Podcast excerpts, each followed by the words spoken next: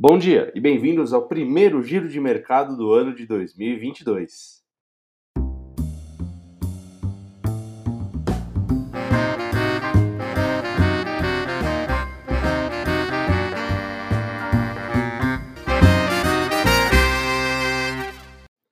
E na semana passada, aliás, a última semana do ano de 2021, que foi mais curta e com liquidez reduzida devido ao feriado do final de ano, o Ibovespa encerrou a semana com queda de menos 0,1%, nos 104.822 pontos, sendo que em dezembro o índice até conseguiu uma leve recuperação, fechando o mês com alta de 2,9%.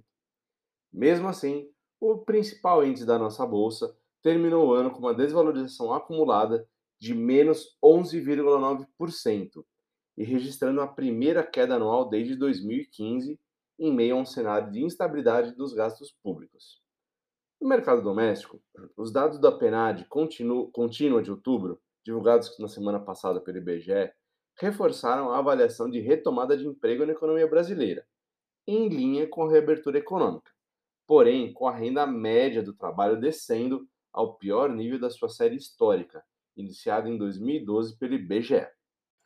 Já os mercados globais continuaram a repercutir as incertezas quanto à variante Omicron da Covid-19. Na terça-feira, o mundo registrou um recorde diário de novos casos desde o início da pandemia. Foram 1,45 milhões de novos casos em apenas 24 horas. A boa notícia é que o número de mortes não tem acompanhado o aumento de casos.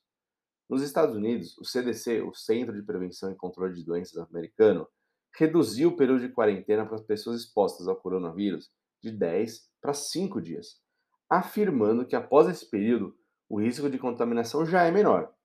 Uma redução que poderá minimizar o impacto da mão de obra reduzida devido às contaminações nos mais diferentes setores. Bom, no mercado acionário americano, tradicionalmente as bolsas têm altas nos cinco últimos dias de negociação do ano e nos primeiros dois dias do ano seguinte, um período conhecido como Rally de Natal, ou por lá, Santa Claus Rally, em inglês.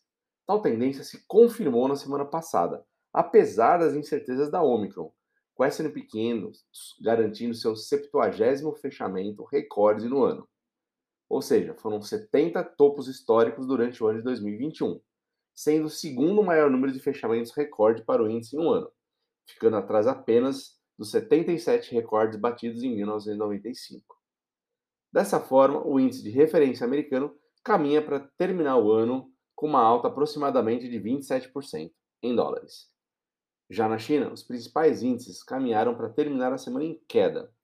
Ações da gigante imobiliária Evergrande chegaram a cair 9% em apenas um dia, depois de notícias de que não pagou cupons de título offshore.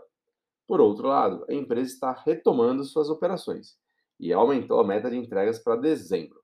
Apesar da variante Omicron continuar a preocupar investidores asiáticos, autoridades chinesas do governo e do Banco Central continuaram a reiterar apoio para o crescimento econômico do país.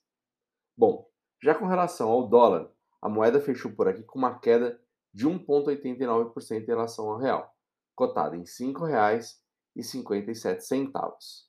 Bom, o giro de mercado de hoje termina aqui. Obrigado mais uma vez por acompanharem o nosso podcast durante todo o ano de 2021. Espero que continue conosco aqui em 2022 desejando um ótimo ano para todos, muita paz, muito sucesso, muita saúde principalmente e muitas conquistas. Obrigado a todos, até a próxima semana e um abraço.